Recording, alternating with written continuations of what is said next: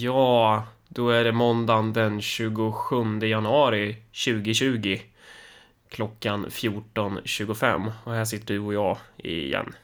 Och jag ska snart gå ner till Churchills och ta en Corona hade jag tänkt. Av ingen anledning alls. Inte alls det här med viruset och... Nej, definitivt inte. Det, det är så här... Fan vad jag drack Corona när jag var yngre. Jävlar vad jag söp. Ja, jag söp otroliga mängder Corona. Det är ju det är jävligt lättdrucket alltså. Och så en lime på det där. Och så känns det som när du vaknar upp och är så här förstört bakfull dagen efter, efter nu ska inte jag skryta, men väldigt många corona. Då, då, känns, då, då är liksom lime en sån där, det är så väldigt fräscht när man väl intar lime. Mm. Är så här, när du väl har skurit upp en lime. Men den där lukten blir ju så sjukt äcklig efter ett tag. Ja, jo men precis. Alltså det där är ju... Det där är ju verkligen en paradox. En motsättning som vi marxister brukar säga. Uh, nej men alltså... Uh, fan, alltså jag har faktiskt inte druckit Corona någon gång tror jag. Jag tror jag har helt missat det tåget. Uh, det var Norrlands guld för mig eftersom jag är så jävla folklig. Ja, just det. Ja, det är ju bra. Uh, men man får ju ta och göra det nu innan, uh, liksom, innan mänskligheten tar slut på grund av att kineser håller på och äter massor med fladdermöss ungefär. Ja, det kan de ju sluta med. Men uh, det intressanta med det där coronaviruset är ju nu att ja, vad gör Kina typ när det blir kaos? De bara, ja, men nu bygger vi ett sjukhus på fem dagar. Mm. Vad, gör, vad gör vi? Vi bara, nej, men vi tar, vi, vi tar inga åtgärder. Det är, det är fritt fram att komma hem ifall du är här och i de här coronadrabbade områdena och så vidare. Ja, alltså möjligtvis så kommer vi väl att snacka om det här ämnet någon gång framöver. Men jag tror så här. Om det nu är så att det här coronaviruset är, ja men typ riktig eh, hemsk version av influensan sådär att du har en dödlighet som ändå ligger på en 2 till 3 procent eller någonting. Att det är ganska många människor i typ din och min mammas ålder så här som kommer att äh, äh, trilla av pinn om de får det. Alltså en av de sakerna om det här kommer till Sverige. Jag gjorde någon sorts tråd om det här och så fick jag, jag ställde den här frågan hur väl förberett är det svenska sjukvårdssystemet? Så, så här, tydligen så är ju själva infektions... Um, såna här liksom sängplatser med isolering och skyddsdräkter och allting sådant. Vi har ett par sådana riktigt fina sängplatser med riktigt bra utrustning och så vidare. Men förmågan att stoppa spridningen av ja, men när de här sängplatserna är upptagna eller om du har att göra med virus som sprider sig innan folk visar sjukdomssymptom den är nog ganska låg. Och jag tror så här att en situation där, vi säger bara ett, ett par hundra eller typ två tusen människor dör i Sverige. Men du varvar det med så här scener av totalt kaos i sjukvården. Du vet, folk håller på och gråter i akut eh, mottagningarna. Så här, Adidas-riddarna i orten blir så här jättesura och kommer med kalasjnikovs och hotar folk för att de inte får vård tillräckligt snabbt och så vidare. Alltså bara de här scenerna av typ det funkar inte och blir det kris, uh, sorry svensk medborgare, du får klara dig själv för staten kommer inte göra ett piss åt dig. Det kan nog leda till en riktigt allvarlig politisk kris för sosseriet. Jo, men det är fan det mesta som händer nu borde ju leda till en riktigt allvarlig kris för sosseriet. Jo, så är det ju. Och, och jag menar, sosseriet är ju en riktigt allvarlig kris. Men bara så här alltså. En, en grej att om du tänker dig det som driv, drev på en gång i tiden för en sån här hundra år sedan eller någonting. Väldigt mycket av så här, även i Sverige, så här, liksom riktigt politiska kriser, omvälvningar. Det brukar ju ofta vara svält. Eller hungersnöd i alla fall. Um, men nu på grund av att vi lever i det moderna samhället så på ett plan så är det ju så att om det nu kommer en hungersnöd då kommer ju typ hälften av samhället att svälta ihjäl eftersom det är så få som är bönder. Men å andra sidan så är det så att vi har så extremt mycket mat i världen. Så att alltså, att komma till den punkten, det är fan jävligt svårt. Så, men jag tror att pandemier här är ungefär någonting ganska näraliggande om vi säger så. jag tror att det kommer att ha ungefär samma dynamik som med så här protester mot hungersköld här för en hundra år sedan. Om det nu är så att vi betalar bland världens högsta skatter och sen är det verkligen så att du vet, din morsa blir sjuk. Eh, och så här, sjukvårdssystemet är en jävla cirkus. Du får höra mer eller mindre, ja men det är kanske är dags för henne att dö. För jag menar kommunen har ju inte råd att betala hennes pension ändå. Så, här, så vad klagar du på? Ta en Alvedon och håll käften. Mm. Om det är bemötandet folk får.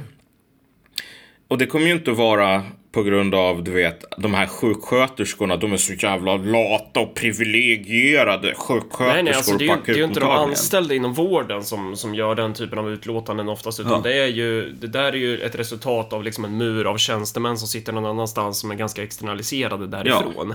Ja, exakt. Eh, och som i sin tur är detaljstyrda, eller inte detaljstyrda, utan de har ju, ja, de styrs ju av politiken då i någon slags här systemtänkande som är helt bara, bara dryper av funktionell dumhet typ. Ja. Men alltså, man ska inte underskatta radikaliseringspotentialen här i om typ, jag vet inte vad, din mamma dör. På grund, och sen så sitter politikerna där och bara, men vad fan, vem bryr sig? Mm. Så ja, vi får se helt enkelt. Ja, ja, men eh, Swish-listan då. Um, då kör vi... Per har swishat en grundplåt för Beg Chesterfield fåtölj åt Malcolm. Jaså, jävlar. Ja, det får man ja. tacka för. Jag vet inte ens vad det är eftersom jag är en man av folket. Hur sitter du nu? Li äh, sitter du eller ligger du nu? Vad är det för jävla fråga? Det har väl inte du någonting med att göra och jag, jag sitter vid datorn självklart. Okej. Okay. Det är inte så att du ligger i sängen med mikrofonen Nej. över dig? Nej. Det är inte så att du typ vaknar för 20 minuter sedan? Det där... Det där är bara absurt. Skulle jag vakna för 20 minuter sedan? Det finns inte en chans. Ska vi se. Mats skriver bra avsnitt. Intervju med VP nu. Och sen ett hjärta. Med? VP. Ja, okej, okay, okej. Okay. Ja. Vi får se, vi har lite andra intervjuer uppbokade först. Ja, de lyssnare då? Ja, de... Finns det något? Vad tjänar jag på det? Åh oh, gud, nu låter du som en sån där kapitalist. Jag trodde att hela poängen med den här podden var... Nästa, nästa avsnitt i VP kommer vara så här. Är Marcus Allard en ockrande jude? ja, men Han precis. ställer frågan. Ja, nej. Eh, ska vi se. Björn som antikommunist så är, det, så är det här ambivalent. Tack. Och med det så säger vi också tack till en annan Björn, antar jag, och till John och Wilhelm. Tack så mycket. Mm. Ja, okej. Okay. Och det som vi skulle prata idag, alltså på ett plan, det är ju så jävla absurt att det tar 30 minuter att komma till så här intron. Men egentligen inte eftersom um, vi ska prata om sossar här. Eh, och den här den senaste Hoola Balooet här i, i, i den sfären, vilket är nedskärningen av folkrörelsen, arbetarrörelsens arkiv. Jag vet inte vad det står, vad det är en förkortning för, men förkortningen för hela den här grejen är typ arab. Mm. Vilket är så här... Arbetarrörelsens arkiv och bibliotek, va? Ja, precis. Men hur får man det till arab? Arbetarrörelsens arkiv. Ja, förlåt, förlåt. Det är bara jag som har, har helt jävla... Uh, är, är efterbliven. Sorry. Jo, jo okej. Okay. Uh, jo, så, så, så arab här har helt enkelt... Dels har de ju flyttat från sin, som, sin gamla... Är du säker på, är du säker på att förkortningen är arab? Ja. Ja. Det, det, det, det, det vet jag för att ja, because reasons. Ja. Uh, hur som helst, alltså biblioteket och arkivet har ju flyttat från, de hade någon sån här lokal ganska centralt, så här fin och anrik sådan i, i, i Stockholm. Som det nu ligger ett Scandic hotell på, så har de flyttat ut ganska långt ut mot Fisksätra eller något sånt där. Och nu ska de hålla på att skära ner ytterligare tjänster från biblioteksdelen och så ska de hålla på och, du vet, arkivet ska ju digitaliseras. Uh, och Fy fan. så ska man ju sluta ta in nytt material i det. Ja. Och det här är det, om man läser debattartikeln som de skrev i Dagen, tror jag det var, någonting. Då var det i alla fall så att den här personen från arbetarrörelsens arkiv och bibliotek sa ju att det här är ju det som kommer att göra oss du vet, hållbara in i framtiden och verkligen permanentera eh, våran position liksom, som arbetarrörelse, bla bla bla. Så. Men det där är ju bara bullshit. Alltså det här är ju en förvittring som sker.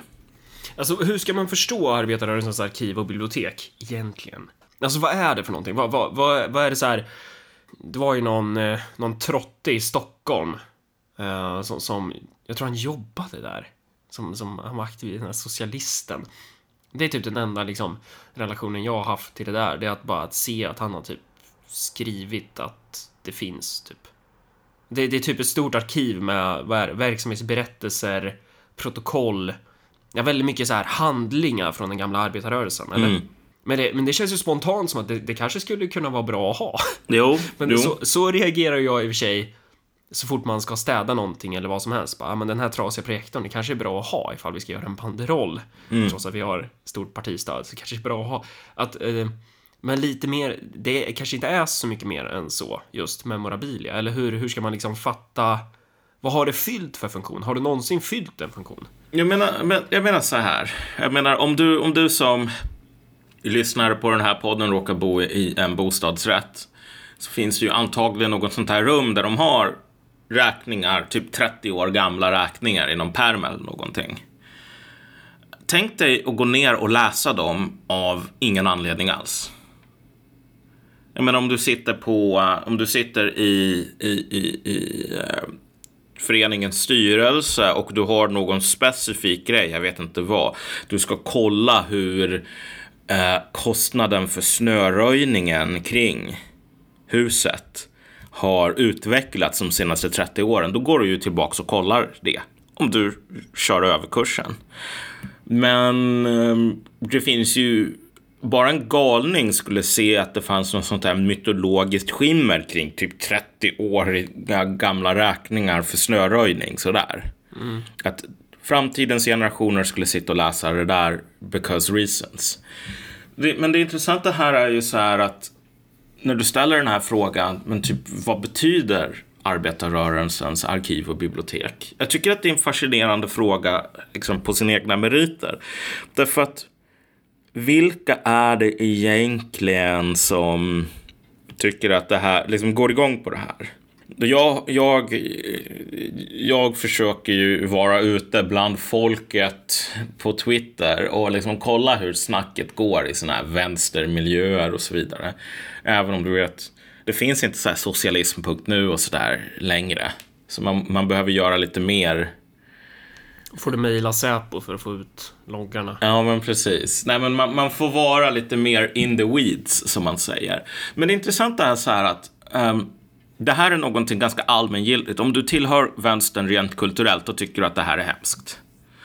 Och det här ju inkluderar ju människor som är så här syndikalister, allt åt alla typer. Du vet, allt åt alla som håller på och säger att sosseriet är, de dödade Rosa Luxemburg, har aldrig gjort någonting eh, under de här senaste hundra åren annat än att hålla på så att säga förvilla arbetarna och typ ta död på deras klassmedvetande.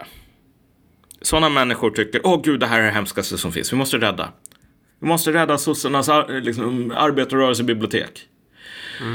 Så att det här, den, den, den vikten här, varför folk tycker att det här är hemskt, det är i slutändan av kulturella skäl.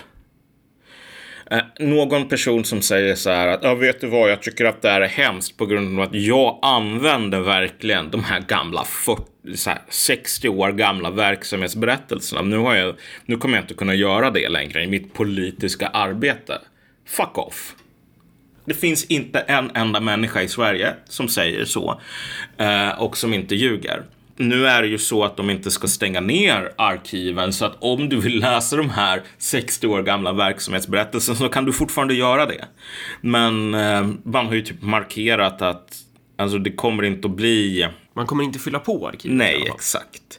Och det är just alltså den, den stora förflyttningen som de har gjort i praktiken är ju så här att en gång i tiden så var det beläget någorlunda centralt i Stockholm och det fick så här pengar um, och det hade en sorts social kulturell prestige som gjorde att nej, men det spelar ingen roll att du vet arbetarrörelsens arkiv och bibliotek inte är en vinstdrivande verksamhet för socialdemokratin. Man måste ju ha det, mm. för att alltså, hur skulle det se ut annars? Nu har de förlorat all den här prestigen, så nu flyttar du ut någon sån här industrilokal någonstans i en kranskommun till Stockholm. Grejen är bara att för en forskare, det spelar fan ingen roll om det är i, ett, i en industrilokal utanför Stockholm eller på typ Sveavägen. Alltså du kan göra dina efterforskningar ändå. De flesta människor som forskar i historiskt material, alltså du vet, de gör ju inte det på ställen där är eh, Liksom, de, de förväntar sig att få massor med kulturella ryggdunkar för det så här. Men är inte kritiken också att, att det här är ett steg mot en nedläggning? Jo. Av, ja. Jo, exakt. Och det här är ju det, det, det det vet jag inte om det, det kommer att vara faktiskt. Alltså, i, i ett tillräckligt långtidsperspektiv så läggs alla arkiv ner. Um, men, och det här, så självklart det är ju ett steg mot det. Men i, på kort eller medellång sikt, jag tror inte alls att, att att det är omöjligt om man har en billig nog industrilokal att ha alla de här, det här materialet. Men alltså det som har gått förlorat här i slutändan ens en pretension om att arbetarrörelsen lever. Mm. Man hade den här arbetarrörelsens arkiv och bibliotek eh, centralt beläget. Inte på grund av att folk gick dit och läste, för det gjorde folk inte. Eh, annat än så här annat än riktiga nördar. Det här var inte en folkgrej, det här var en sub. Ja, konstiga kufar som Jo, men ja, det, inte... det, det, var en subkulturell grej. Ja. Precis som du säger, konstiga kufar. Mm. Um, som gärna, alltså, säg den personen som har gått dit och som typ inte har Uh, oj, nu tappar jag min, hörlur här. Ja, ursäkta, säg den personen som har gått dit och som typ inte har eh, pratat om det i så 20 år efteråt. Jag blir, jag blir påmind om den här tänkande velociraptorn som, som ser så himla fundersam ut och som ställer den här frågan. Om man är en vegan som tränar crossfit, vad berättar man för folk först? Eh, om du har varit och, och, och pluggat på eller liksom studerat på arbetarrörelsens arkiv och bibliotek och du är vegan eh, om du är i vänstern, det är antagligen så att du berättar att du har varit på arbetarrörelsens arkiv och bibliotek före. Mm. Så, så det, här är ju, det här är ju verkligen en kulturell grej. Och det är just därför som den är, så att säga, även en person som på grund av den subklassen man har valt i sin subkul subkultur så säger man att sossar är onda och borde skjutas ut in i solen med en raket på grund av att de dödade Rosa Luxemburg. Då kommer du ändå att säga så nej, sossar, ni får inte lägga ner det här. För att det här är så himla fint och vackert. Och på ett plan så är det ju det. Det påminner ju om en tid där arbetarrörelsen som sagt var levande. Men när den var levande så var ju hela poängen med den att alltså, ingen person höll på att samla på de här verksamhetsberättelserna och så vidare av subkulturella skäl. Så mycket som att du vet, de här sakerna är någonting som man behöver för man behöver det i verksamheten. Mm. Och återigen, om du kollar i de här permarna i en förening efter en viss, det finns liksom en tröskel där, om vi säger så här, jag sparar de här räkningarna för att det kan vara bra för nästkommande styrelser att ha koll. Och sen en tröskel med, jag sparar de här räkningarna för att det är så antropologiskt intressant. Mm. Om en person dör i en flygkrasch idag så kommer vi att gräva upp den här människan och säga, försöka identifiera vem den var, ta kontakt med eh, släkten och du vet ordna en begravning och så vidare. Därför att det finns fortfarande normalt sett levande människor som så att säga är investerade i den här personen. Och vi Precis, man, gör upp... inte för, man gör inte för den här döda personen, för den personen är ju död. Nej, men precis. Um, om vi gräver upp ett skelett som är 4000 år gammalt vi gör inte samma sak. Vi säger inte His name was Grugg och han hade den här brorsan och den här syrran, den här 4000 år gamla människan. liksom, kom ihåg hans namn. Kom ihåg vem han var. Utan vi mm. säger så här, åh oh, shit, så här, så här levde folk rent eh, i, i norra Europa för 4000 år sedan. Vi kollar här, liksom, vad sorts krukor hade de? Typ, vad säger det om deras civilisation? Vi är ju bara antropologiskt intresserade. Den här människan har slutat vara en människa och blivit en relik. Och jag menar, arbetarrörelsens arkiv och bibliotek har ju korsat den, de har korsat den, den tröskeln. Mm. Och det intressanta här är ju, jag tänker så här, Daniel Suonen skrev ju en sån här artikel som på ett plan Typ, ja, den handlade ju om eh, dels SD och sen sossarnas beslut här. Och titeln var typ att det som Sverigedemokraterna drömmer om kastar sossarna på soptunnan. Um, kan rekommendera att läsa den artikeln faktiskt. Den är ju inte helt dum, men, men den bygger på någonting.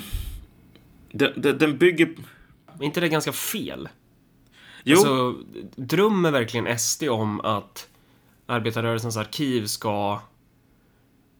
Vadå, det ska ju inte ens läggas ner. De ska bara flytta ut och digitalisera skiten. Mm. Men vad, på, på, vad, vad, skulle SD tycka om... Alltså, alltså, jag fattar inte. Nej, nej, men grejen är bara så här att, kolla. Det, det missförståndet här som Suonen gör, som, som gör att så här, han verkligen tror att SD vill ha en sak, sossarna lägger ner den här saken. Det är för att han ett tror att SD är typ fascister och att de ska typ sudda ut historien typ så att man inte vet om att arbetarrörelsen finns. Är det det? Och jo, två, jo, och sen att, att de, att, de vill ha sina egna sådana här arbetarrörelsens äh, arkiv och så vidare. Och jag menar, men problemet är att det där är både sant och falskt.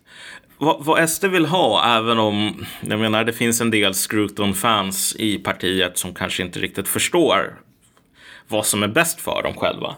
Men så här, det, de vill inte ha en, en museiutställning.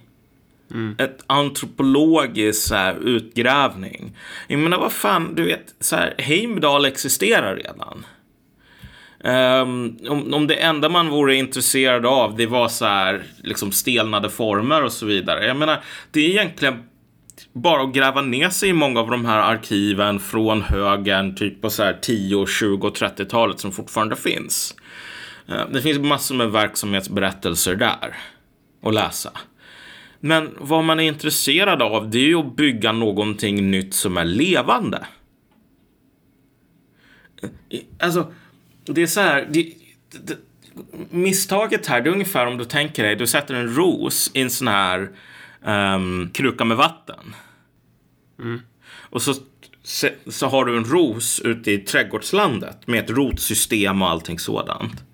Och så tänker du så här, de här två sakerna är samma sak. Alltså, på ett plan, ja, det är båda rosor, men, men problemet är att rosen i krukan kommer att dö inom en vecka. Eller den är redan död mer eller mindre, den kommer liksom att vissna. Rosen ute i trädgårdslandet har levande rötter. Mm. Och det stora problemet, det som gör att den här eh, rosen vitt vissnar i krukan, är ju för att den redan har dött. I slutändan så är det så att alltså, det, folk verkligen borde vara sura här över är inte beslutet att lägga ner det här eller liksom flytta på Men det här biblioteket. Nej, men precis. Det är ju det jag menar. Eh, beslutet att flytta på det här eh, biblioteket, eh, arkivet och liksom skära ner på tjänster och så vidare. Därför att jag, jag tänker mig, om, om vi tänker någonting som jag har blivit arg på lite grann, av subkulturella skäl. Eh, eh, så, så liksom, I know how it feels. Det var ju mycket snack om att man skulle typ stänga ner det här Lenin-mausoleet. Ehm, som ligger i Moskva sådär. För att folk bara, men typ vad är poängen med det här? Det kostar massor med pengar och det är inte världens enklaste grej att typ se till så att en kropp är balsamerad för evigt. Um, och det är, det är ganska intressant just hur jävla mycket, alltså hur ett stort projekt det var att bevara Lenins kropp Uh, när han dog. Så här, för, för typ det de gjorde, det hade aldrig gjorts tidigare. Så de var Det där typ, är ju superintressant, alltså hur, hur liksom Lenin... För då, han var ju sån jävla symbol för revolutionen och allt sånt där och det, det jobbade man ju stenhårt för att då eh, profitera på förstås. Och då var det skitviktigt att bevara hans kropp, att den inte skulle ruttna bort typ, utan man skulle visa att, att det här är liksom Lenin lever, Ja. fast han är ju död. Typ. Jag kan tänka mig att det där var ett jävla ramaskri för, för kommunisterna i Ryssland, för de är ju så sjukt nostalgiska alltså. Nej, men de, de ryska kommunisterna som finns kvar är ju ganska intressanta eftersom de li, lite kör den här grejen med att det som var bra med kommunismen var ju bara att det var nationalism i princip så här. Ja. Eh, liksom storrysk nationalism. Men den intressanta saken här är ju att precis som du säger, det här var en big jävla deal när Lenin dog av just liksom inte ens av cyniska skäl. Um, och man mer eller mindre sa till så här folk för att som sagt man hade aldrig försökt bevara en kropp på det här sättet tidigare. Ganska stor skillnad på typ Lenin och någon sån här mumie från um, från gamla Egypten. Så här. Men man sa bara, ja vet du vad, jag bryr mig inte. Så här. Gör det. Liksom. Ni får komma på en nytt sätt att göra det på. Whatever så här, det ska göras. Annars blir det typ Sibirien för er. Men grejen är så här att nu en, snart en hundra år senare. eh, Lever Lenin fortfarande? Eh, Jag har mina, jag har mina tvivel på det. Och det är just... Ja, jag, jag, jag tror han är död. Ja. Och, och, och död i, i dels den fysiska bemärkelsen men sen död i den andra bemärkelsen också så här. Jävlar, nu tangerar du ju den här stora tänkaren Fateme Kavari. Eh, psykisk död, fysisk död. Precis, precis. Eh, exakt. Nu börjar vi prata olika former av död. Jag har fan inte fattat vilket geni hon är först nu alltså. ja, alltså, jag, allt, allt mitt tänkande har kommit från Fatema Kavari. Ehm, hon, är, hon och Jan Guillou är de två stora socialisterna i, i egentligen både 1900-talet och 2000-talet. Så här. Så här, Lenin som tänkare, han hade vissa bra poänger, men alltså Jan Guillou. Alltså han, han kommer aldrig någonsin att bli överträffad. Det, det, det, det, vi lever i hans skugga. Hur som helst. Den, den stora grejen här är ju... Eh, jag tänker tillbaks på den här parabeln då. Jesus håller på att dra runt och så ska han hålla på och rekrytera raiders till sin raiding guild. Och kommer till någon by och folk är så här inte så himla intresserade och någon av hans lärjungar säger ska vi kalla ner eld från himlen och förgöra den här byn? Och Jesus är bara äh, vad fan. Vem bryr sig typ? De får vara, de får leva liksom som, som, som casuals. Så här. Det, det är okej. Och sen så träffar han på någon på vägen som vill bli en raider i Jesus Raiding Guild. Men som säger så här, jag måste begrava min far först. Sen kan jag följa efter dig. Och Jesus säger, eh, hans, hans svar är ganska berömt då, för han säger så här att eh, skit i det där. Låt de döda begrava de döda. Eh, och gå istället ut och förkunna Guds rike. Och alltså, det där, den passagen är ju lite tvetydig. Därför att dels så talar han ju, den här snubben talar ju om en, en faktisk död person som faktiskt behöver begravas. Eh, och de begraver faktiskt inte sig själva. Det är bara en, en, en rent väldigt grundläggande iakttagelse om så här, det mänskliga tillståndet att döda kroppar faktiskt inte begraver sig själva. Men grejen är ju att död här eh, på det språket som Jesus talar betyder egentligen två saker. Det finns dels den här bokstavliga bemärkelsen, en kropp som är död. Sen så finns det ju den här mer billiga bemärkelsen. Om någon är död inför lagen så är det ju inte så att den här personen är död, utan den är bara, har inte längre någon kontakt med relation till plats inom lagen. Den är utanför. Jesus poäng här är ju mer eller mindre när han säger, du vet, de döda begravar sig själva, gå ut och förkunna Guds rike. Han säger ju så här att den världen som den här personen bor i, den världen är död. Och den är ju det av ganska självklara skäl här, därför att Guds rike är nära förestående och Guds rike kommer att fungera på lite annorlunda sätt än den här fallna världen som vi har levt i. Så att om du låter den döda världen ta hand om sig själv. Vad det innebär i praktiken är så här att någon jävla syrra eller typ släkting eller någonting kommer att ordna med begravningen och alla de här gamla riterna och så vidare. Du behöver inte oroa dig om det. Därför att sakerna i den döda världen, den döda världen tar hand om sig självt. Medans uppgiften här för den radikala är att bygga den nya världen. Den intressanta saken här är att om vi nu tänker oss det i, i relation till arbetarrörelsens bibliotek. Om sossarna skulle bara slasha alla, alla pengar till arbetarrörelsens bibliotek och arkiv. Så här, du vet, ni har en månad på er hela den här världen skulle verkligen bevisa att Jesus hade rätt. Man skulle hitta något sätt att så här, um, ha någon sån här insamling. Um, så här, vilka vill ha de här delarna av arkiven? Ta kontakt med samlare. Ha någon sån här, sälja de här grejerna på Myrorna.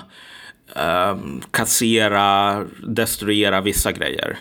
Betyder det då att de som är intresserade av arbetarrörelsens arkiv i det här scenariot är döda? Ja, Som då exakt. hjälps åt att begrava dem? Jo, Okej. exakt. Så att För, om för så, den här, jag, ja. jag fattar inte riktigt vad Jesus menar där egentligen, om det är nu så. Nej, men- Jag frågar prästen Malcolm. Alltså, menar han låt syrran begrava farsan eller låt liket ruttna? Ja, nej men han menar mer eller mindre låt syrran begrava farsan eller personen som tröttnar på att det luktar eller vad det nu är. Liksom. De där sakerna kommer att lösa sig. Därför att alltså, För att, för att sonen har ett viktigare uppdrag och det är att hänga med Jesus Raiding Guild. Exakt. Eller- Eh, eller mm. ännu viktigare, han, har, han ska bygga någonting nytt som är levande och som inte är dött. Min poäng här är bara att om, om sossarna verkligen vill försöka, de, sossarna vaknar upp och bara, jag vill döda arbetarrörelsens arkiv och bibliotek. Jag bara ha ihjäl dem. Eh, skär ner alla pengar, ger alla sparken, etc. etc. Du vet, här kommer de döda att begrava sig själva. De kommer att hålla på och... eh, eh allt som jag gick igenom så här. Ja. Mer eller mindre hålla på och kolla. Vem vill ha det här materialet? Vem vill ha det materialet? Bla, bla, bla. Kan vi sälja det här? Ska vi destruera det? Det, det är massor med sådana här eh, vänsterkuf-typer som kommer att eh, komma ut och, och, och lägga beslag på delar av det. Det här arkivet kommer inte bara ligga på gatan, utan det kommer att finnas människor som är intresserade av att, att så att säga ta bitarna. Men de människorna som kommer att vara intresserade av att ta de bitarna kommer fan inte vara folk som gör det på grund av att de är del av någon sorts levande politisk rörelse. Där kommer vi ha samlare. Och hela den här världen har blivit en värld för samlare. En värld av samlare är fan död i politisk bemärkelse. Det är ungefär som, typ om du tänker dig, batpartier i, ehm, i det, eh, Mellanöstern. Mellanöstern. Ja. En gång i tiden, det fanns ju en sån här livslevande arabsocialism med ändå ideologer och tänkande och de kanske till och med hade arkiv på kuppen. Idag, alltså, det finns ju folk det finns fortfarande på vissa ställen till och med såna här reunions för batpartister och liknande. De rekryterar inte nya människor. Du, du är en del av den världen om du var en del av den världen när den fortfarande levde. Och då kan du träffas över en jävla öl och bara säga ja, fan vad ballt det var innan allting gick åt helvete. Men det är en värld av samlare, det är en värld av nostalgiker, inte en värld av människor som håller på och påverkar politiken eller ens vill göra det. Mm. Och det är ju lite grann det som är min poäng här, att Jesus skulle lika gärna kunna tala om skiljelinjen, inte mellan en död och en levande kropp, utan mellan en död och en levande politisk rörelse. Mm. När väl en politisk rörelse dör, då begraver de människorna som är döda inför politiken sina kamrater. Det är de som fixar begravningarna åt varandra. Varför ska en levande människa, en person som faktiskt har någon sorts förmåga att påverka, som faktiskt har någon sorts, inte är intresserad av verksamhetsberättelser för att, att det här är en del av min identitet, utan är intresserad av dem potentiellt på grund av att det här är användbart för oss i våran kamp att bygga ett mer rättvist samhälle. Varför ska en sån person hålla på och begrava de här människorna? Ja, för att, för att då menar du att had, om det hade funnits personer som ansåg det användbart, då hade de ju fortfarande nyttjat arkivet och då, då hade man inte gått... Ja. Hur, vad, vad är poängen egentligen? Ja, Men, men poängen är väl bara så här att den här, den här nedläggningen kommer ju inte på grund av att sossarna har bestämt sig för att döda sin egen historia. Nej, den kommer för att den är, de är redan döda. Ja, om du, Fast det är inte en nedläggning. nej, men om du tänker dig så här, är det på grund av att man har stängt Folkets hus som folk har slutat att komma? Eller är det på grund av att folk har slutat att komma som de flesta kommuner har stängt Folkets hus? Det är uppenbarligen den sista av de här två alternativen. Och då ska vi, så det vi pratar om är då alltså en, en, en process, som en nedläggningsprocess typ. För det är ju där vi misstänker att, att när man skär ner på det här och man inte ska förnya det eh, och så vidare, då är det de första stegen mot en nedläggning och det sker för att det finns, det, det är typ ingen som nyttjar det här längre då. Nej, alltså grejen är... Det är, bara, det, det är liksom, det, det är någonting dött för de döda. Ja, alltså det, saken är väl den att man kan lägga till en ytterligare liksom, subtilitet här. Att det finns människor som nyttjar det här. Göran Greider har ju talat om alla fina minnen han har från Ja, arbetarrörelsens han, är ju, bibliotek. han är ju död. Ja. Göran Greider är död. Exakt. Det är just det. Att de som nyttjar det här, det är människor som är... De har kulturella, subkulturella, rent emotionella skäl.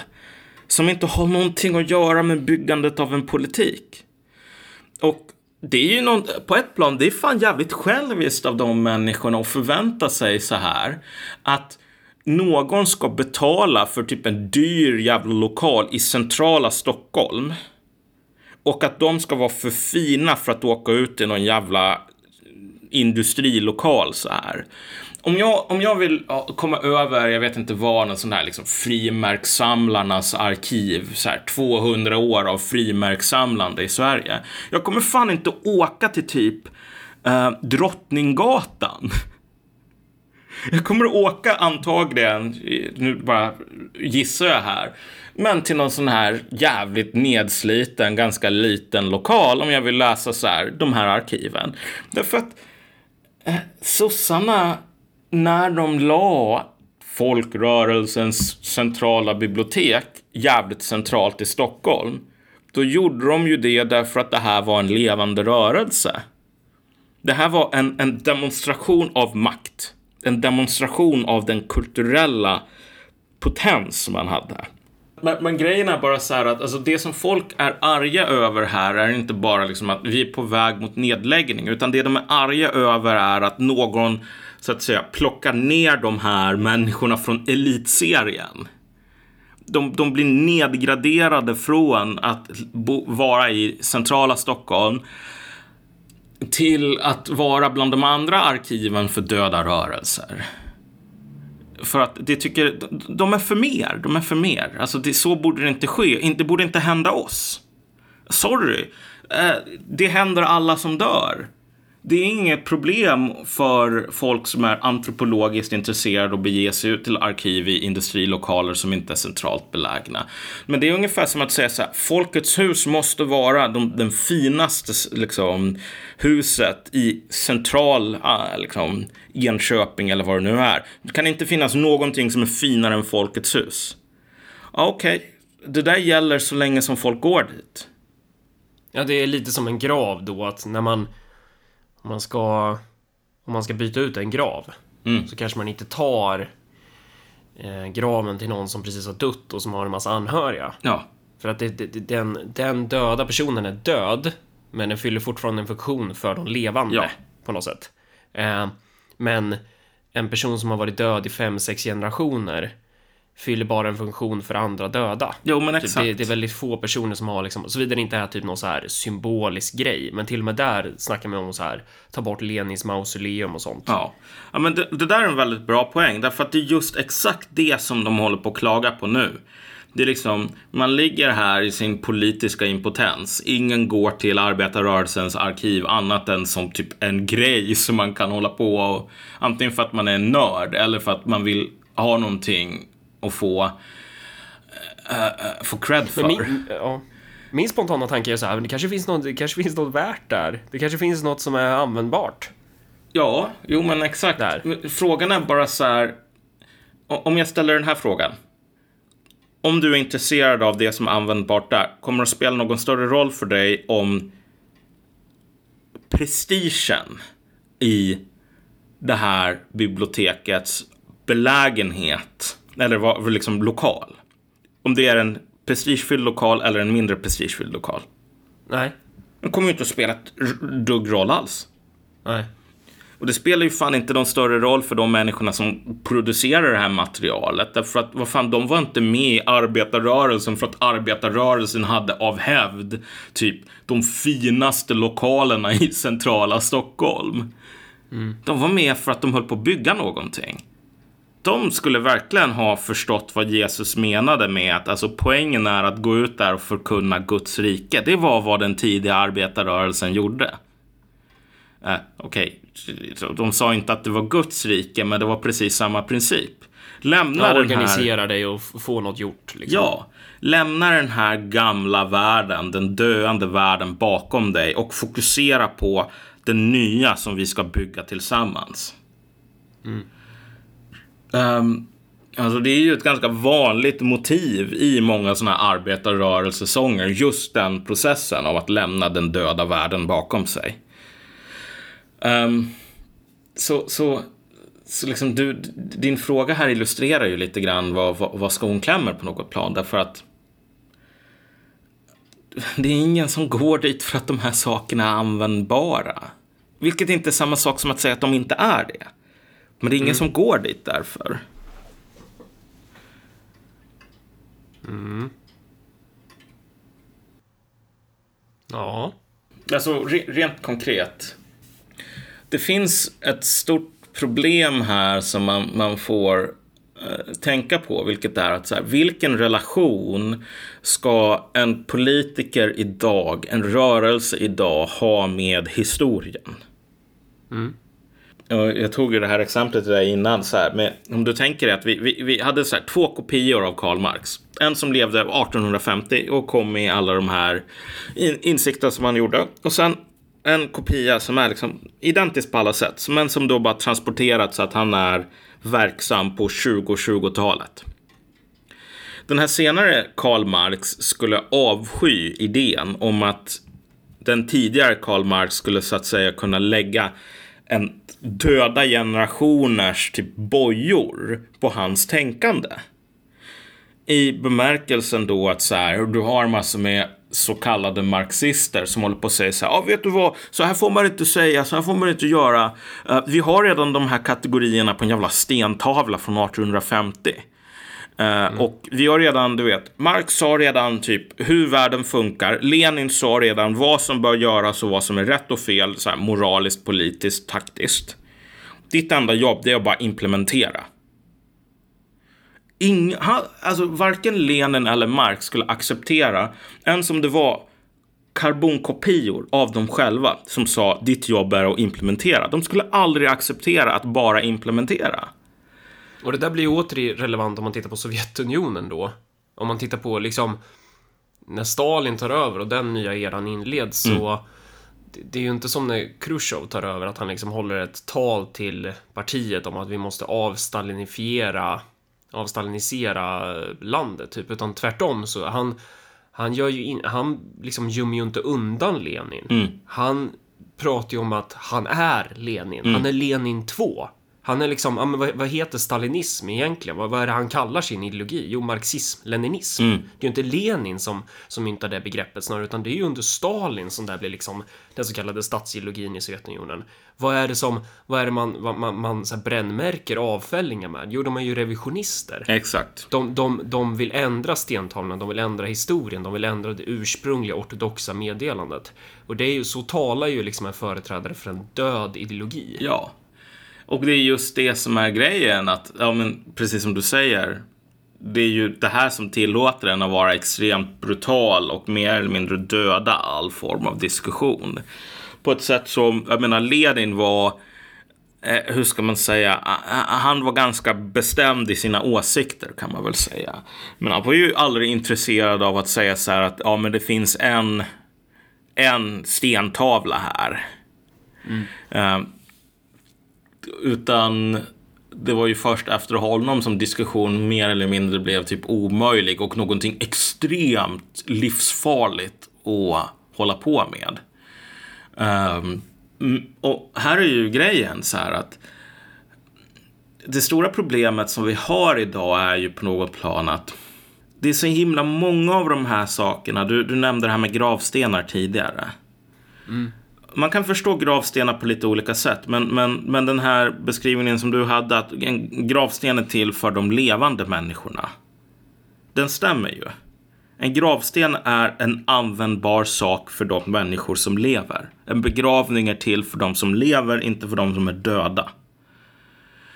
Tänk dig vad som skulle hända om vi glömde det helt och fick för oss att nej, men poängen med gravstenar är egentligen alltså bara de döda. Det spelar ingen roll, liksom. de levandes intressen är totalt irrelevanta. Och så plockade vi aldrig bort gravstenar. Och så skulle vi ha den här att nej, men du måste ta och besöka alla de här gravarna, typ.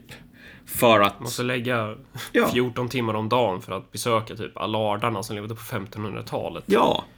Jo men exakt, ja men det finns jävla alardare från 1500-talet som har bott i typ Örebro. Eller någonstans. Ja, Ja, du vet en polare till mig eh, var ju på Örebro slottsarkiv där och grävde igenom och så hittade de referenser till typ en, en smed som hette Allard. Som var Ja, vi var ju anställd. smeder. Ja, jo men precis. Alla, alla var ju smeder. Ja, exakt. Så jag menar, men jag menar, du vet. Var, var, var befinner sig smeden Allards gravsten idag? Ja, inte en jävla aning. Ja, den, den finns ingenstans alls. Alltså, eh, och, och grejen är ju bara så här att fan, du behöver inte gå och besöka den. Nej. Eh, om, om det här vore din farsa, okej, fine. Men nu är det så här liksom 400 år tillbaks. Det finns, alltså livet har, dygnet har bara 24 timmar. Och det är ungefär... att- Farsan, farsan var ju väldigt närkin så han var ju så här. "Ja, Men skit i det där. Fan, det kan väl... Jag kan väl ligga under någon minneslund så behöver ni inte hålla på. Ja. Det, Ja, jo men precis. Nej men alltså. där har vi socialistiska idén och den nya världen i, i, i min, min, min gamle far Ja. som dog mitt under valrörelsen. Ja, nej men alltså så här. Poängen är väl bara att vi, vi skulle inte kunna gå någonstans utan att snubbla över så här gravstenar som var liksom överallt. Om vi inte plockade bort dem någon gång. Men, men, men- då åter till den här poängen då som Suonen är inne på. Det här med SD, för att SD representerar ju någon form av levande politisk rörelse. De, de har ju liksom, de har ju en potential i att utvecklas till någonting mycket, mycket större än vad de är. Ehm, men det finns ju en tendens inom SD som är just det här att man ska hålla på och tänka på att inte snubbla på benknotorna från ens förfäder, så att säga. Alltså finns det inte en tendens att man inom det partiet kanske ja, men utvecklar sina egna kufar eh, som är mer intresserade av att ritualisera historien där historien och de döda används för en själv. Ja, alltså jag Är du med menar... på vad jag menar? Jo, men precis. Och jag, jag kan väl säga så här att mitt, intryck är väl att väldigt många i, i ledningen av eh, Sverigedemokraterna har ungefär den här attityden. Eh, vilket på ett plan är ganska, liksom, eh, ganska rart. Det är till och med hedrande i vissa fall. Så här. Så här, jag skulle hellre vilja hålla på med någonting annat än politik. Och jag tror att, jag menar, Paula Bjallar vill typ hellre hålla på med matematik än politik. Eh, och jag tror att eh, Mattias Karlsson hellre skulle vilja hålla på med och vara liksom motsvarigheten till någon av de här människorna som satt och, och grottade ner sig på arbetarrörelsens bibliotek, bibliotek för att de var nördar. Fast typ, ja, inte på arbetarrörelsens bibliotek utan på eh, Sverigedemokratiska rörelsens bibliotek. Snarare än att hålla på att vara politiker. Men, men problemet här som finns är ju att jag, jag tänker mig någon som Roger Scruton som dog ganska nyligen. Och alla tyckte ju att det var världens hemskaste grej och så vidare. Och jag menar, Roger Scruton, det finns mycket att gilla hos honom. Men alltså, på ett plan får jag verkligen känslan av att liksom, God called him home. Därför att han hade typ gjort det han var gjord för att göra. Han är så här lite halv när han är 18 år gammal och så kommer han till Paris 1968. Så ser han folk som håller på typ kissar i floden sen och bara eh, klottrar på ryttarstatyer och bara vill bränna ner den västerländska civilisationen. Och så blir han högerns motsvarighet på de här hippierna som liksom kedjar fast sig vid, vid träd och bara nej, det är viktigt att inte hugga ner träd. Träd förtjänar att leva också. Men istället så kedjar han sig fast vid en ryttarstaty och säger fan alltså Fredrik den stora, han var ganska bra liksom. Håll inte på och ha ner den här ryttarstatyn. De förtjänar att leva också. Men jag menar, grejen är ju bara att en person vars livsverk är det på ett plan har väldigt lite som... Det är väldigt lite i det här kedja sig fast vid ryttarstatyer som lär en hur man bygger nya ryttarstatyer. Eh, och det är väldigt lite i värnandet av de gamla formerna som kan få en att bygga en kultur som är levande och inte bara är en, en, en, stelnad form. Det här är liksom det centrala problemet skulle jag säga med SD och folk som upplever att de är konservativa. För att du kan göra samma argument här om arbetarrörelsens bibliotek. Jag är konservativ, därför ska det existera i så här 2000 år. Det spelar ingen roll om ingen går på det. Det spelar ingen roll om ingen bryr sig om det. Okej, men de människorna som byggde arbetarrörelsen hade inte den synen på sig själva. Vi skulle aldrig ha haft en arbetarrörelse om det bara var kufar som gillade att hålla på. Jag menar, det fanns ju jävla frimärkssamlare som var hundra år gamla när arbetarrörelsen började, gissar jag. En nörd som bara vill hålla på och gräva i döda rörelsers arkiv startade inte en ny rörelse, utan grävde i arkiv. Och poängen med, med, med, med en politisk rörelse är ju att den är som en haj. Så länge som den simmar, då lever den. Så, så fort den slutar simma, ja, då kan man typ gör, sätta den på ett mausoleum och hålla på och balsamera den som Vladimir Lenin. Men, men den lever inte längre. Och en kultur som inte rör sig framåt. Och här menar jag inte typ öppna gränserna, nu är det dags för mångkultur, bla bla bla sådär. Utan jag menar bara väldigt grundläggande här. Att du kan inte genom typ balsamering rädda en levande kultur. Om du tänker dig här i Uppsala så finns det ju så här Odins... Rädda, rädda en levande kultur eller rädda en död kultur? Ja, en, genom balsamering, det är ju det enda sättet man räddar döda kulturer på. Men alltså det är ju inte vad SD säger sig vilja göra. De vill ju värna den, det, det, det, den svenska nation och det, den svenska kultur som finns. Poängen är bara så att man kan inte kedja sig fast vid ryttarstatyer för att göra det. Därför att den svenska kulturen bygger, har byggt ryttarstatyer under ett par hundra år. Och om du slutar att bygga dem eller inte vet vad som går in i att bygga nya. Ja men fuck it. Då är det så här. eh, Då är det bara en tidsfråga. Precis, då behöver du skapa din egna tid eller din samtids ryttarstaty. Ja, exakt. Och, typ, och mer, mer konkret, då, du behöver driva en politik här och nu. Ja. Utifrån de nuvarande förutsättningarna. Mm. Jo, exakt. Alltså så här. Så, så poängen på något plan är ju att det finns alltid en rent subkulturell böjelse att man vill hålla på typ hylla de här döda tingen. Mm. Du, du, du, nämnde det här när vi snackade innan, du vet Warhammer 40K, liksom hur, hur teknologi funkar där. Ja, just det. Ja. Och det är ju bara så att alltså, du har de här ritningarna sedan gammalt. Mm. Och eh, de är heliga, man får inte ändra på dem. Eh, och och man, man, man dyrkar de här gamla pansarvagnarna som typ heliga föremål. Och det är gamla pansarvagnar som är kvar från något krig som alla har glömt bort hur de fungerar och så vidare. Exakt. Mm. Och, och det roliga är ju så här att om du ska underhålla en sån här jävla predator eller någonting sådant. Alltså du får ju inte, du, du, får, man får inte trycka upp manualer där det står liksom när du underhåller din pansarvagn så här, öppna huven, smörj in motorn med så här motorolja, utan det är liksom så här, be den här bönen. Sen så öppnar du huven och så smörjer du in liksom maskinanden med de här heliga oljorna. Heliga oljor som bara råkar vara, eh, du vet, maskinolja så här, smörjmedel. Eh. Men och den andra grejen är ju, i den världen så är det ju så att om du bara shit, typ nu har vi så här massor med tanks som vi slåss mot och vi har massor med laserkanoner. Vad händer om jag sätter en laserkanon på någon sån här APC som jag har? Vore inte det bra? Grejen är att typ, ja okej, okay, du kommer att vinna striden och sen så blir du och hela din familj typ avrättad på grund av tech heresy. Och sen eh, 200 år senare så bara okej okay då, vi kan sätta laserkanoner på APCs för du behöver ju verkligen det. Men det, det, är liksom, det är en hel kultur som är byggd kring att... Formen. Ja, exakt. Alltså det, det, det, dyrkandet av det döda.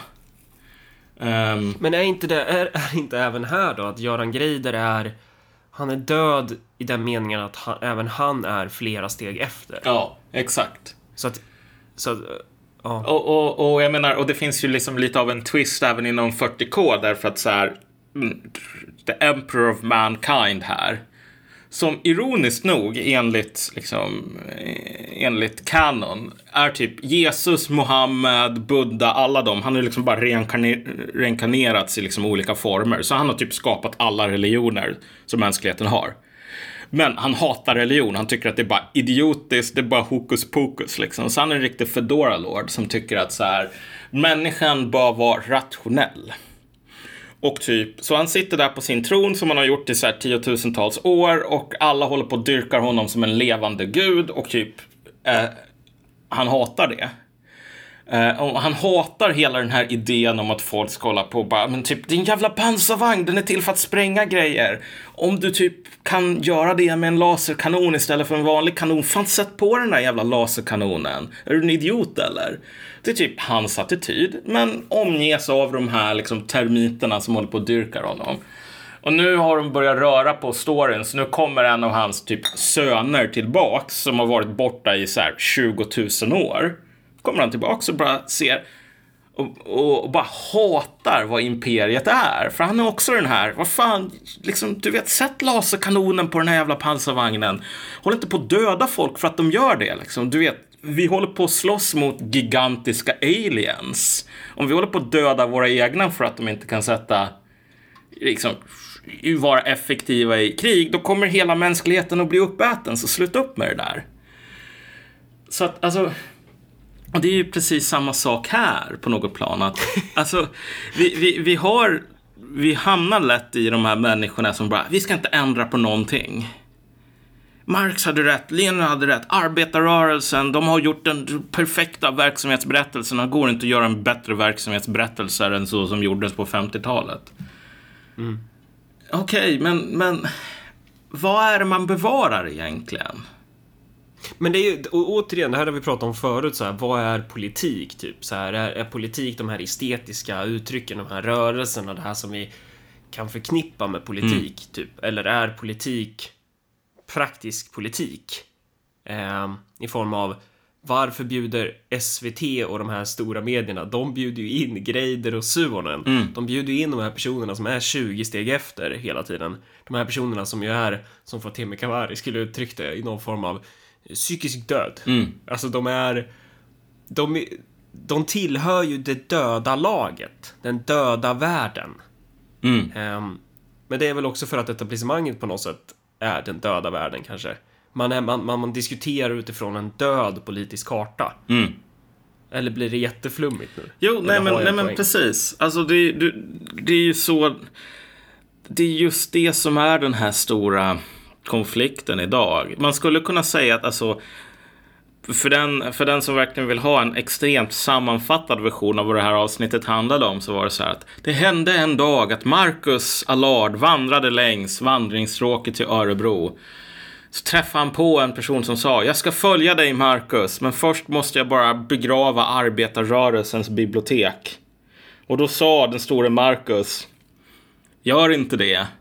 För att vänsterträsket begraver si- sig självt. Gå istället och förkunna stornärke. Ja. Ja, nej men alltså, visst. Lite tillspetsat kanske, men, men poängen är bara så här att den, på, uppgiften idag är att bygga en ny politisk rörelse, en ny, ett nytt Guds rike här med Örebro som huvudstad, om man nu eh, vill det. Alltså en ny rörelse som kan slåss för en bättre morgondag.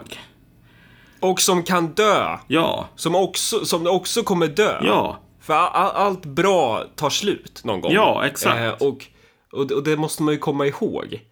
Så att man inte bygger, nu ska vi bygga... Det är därför det alltid går åt helvete för de som ska bygga det nya årtusendet. ja.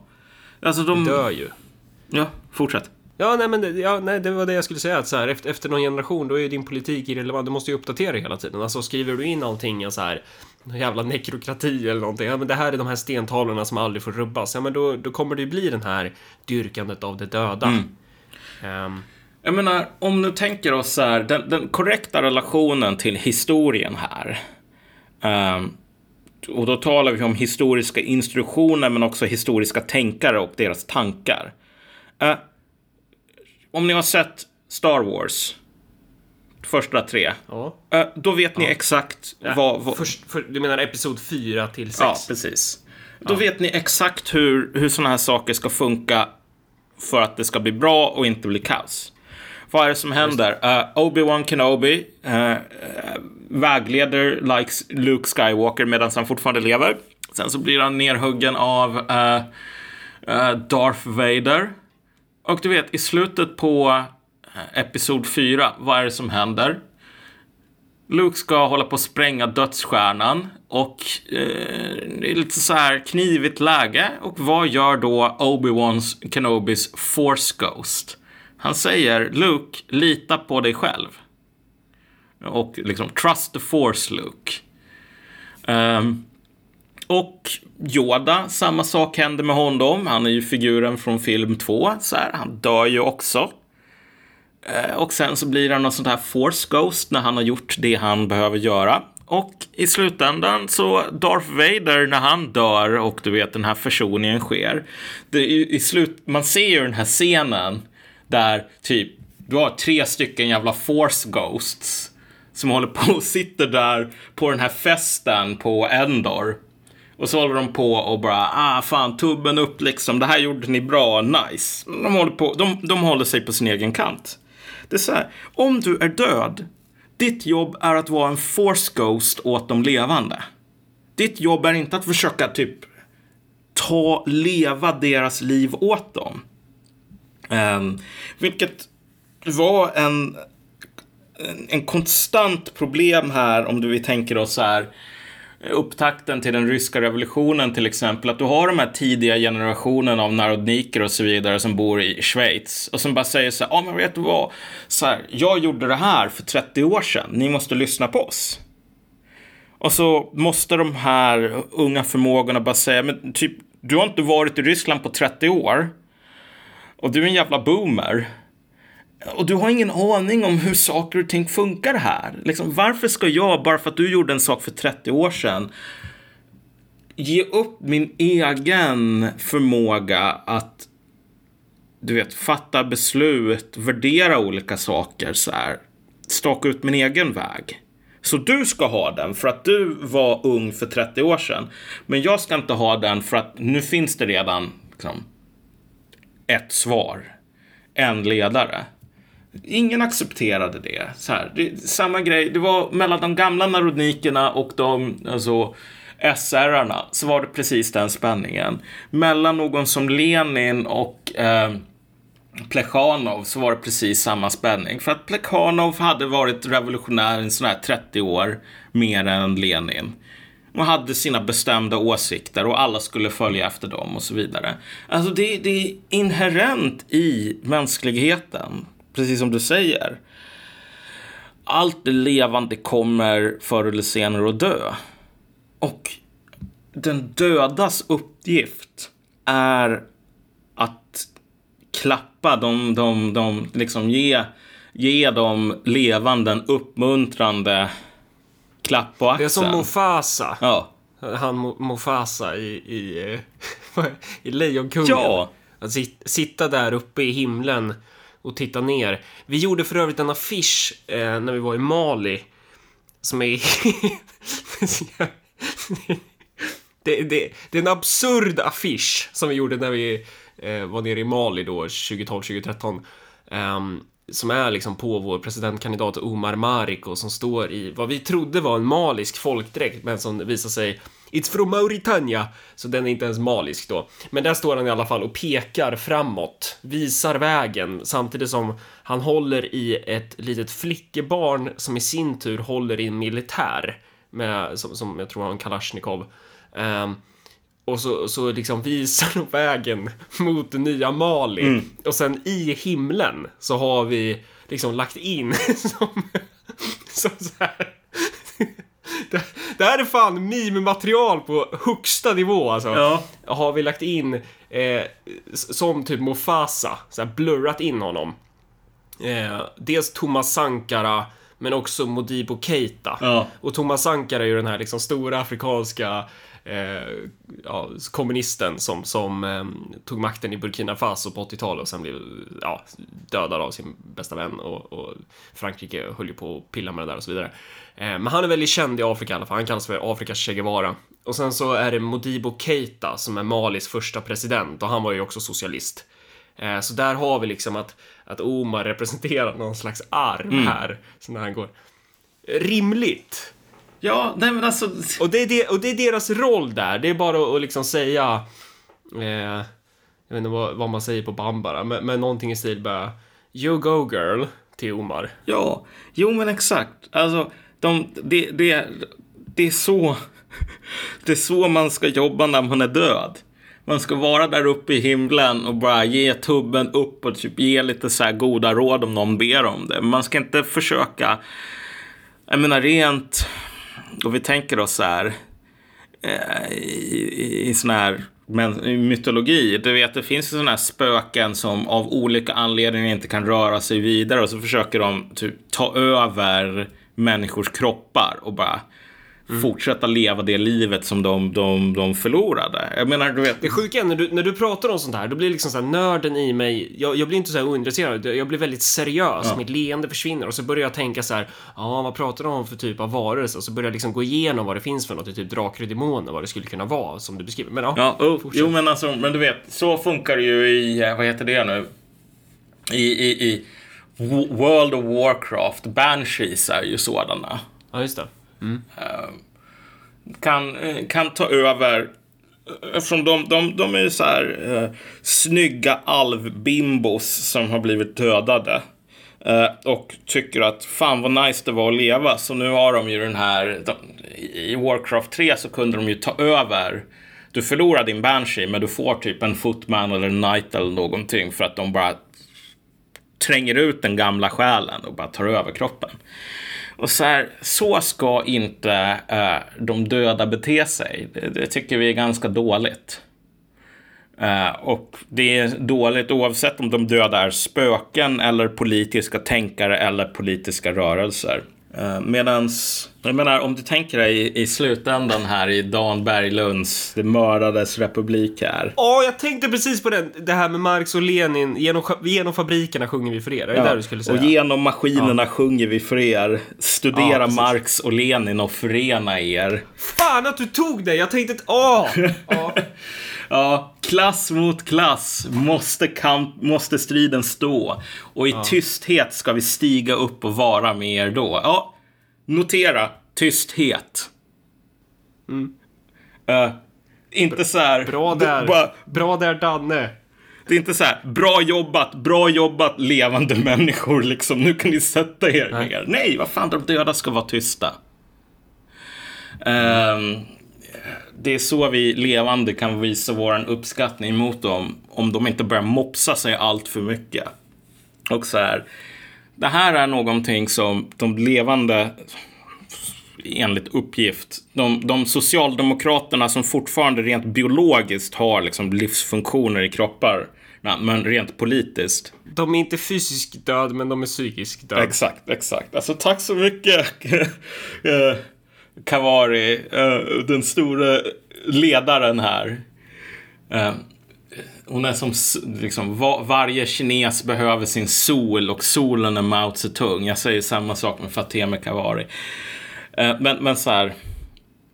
De människorna, sossarna har inte förstått att de är redan döda. De vägrar att bli ett force ghost här. Därför att de, de, de mm. tror på fullaste allvar att så här man stänger ner Folkets hus och det är därför folk slutar komma.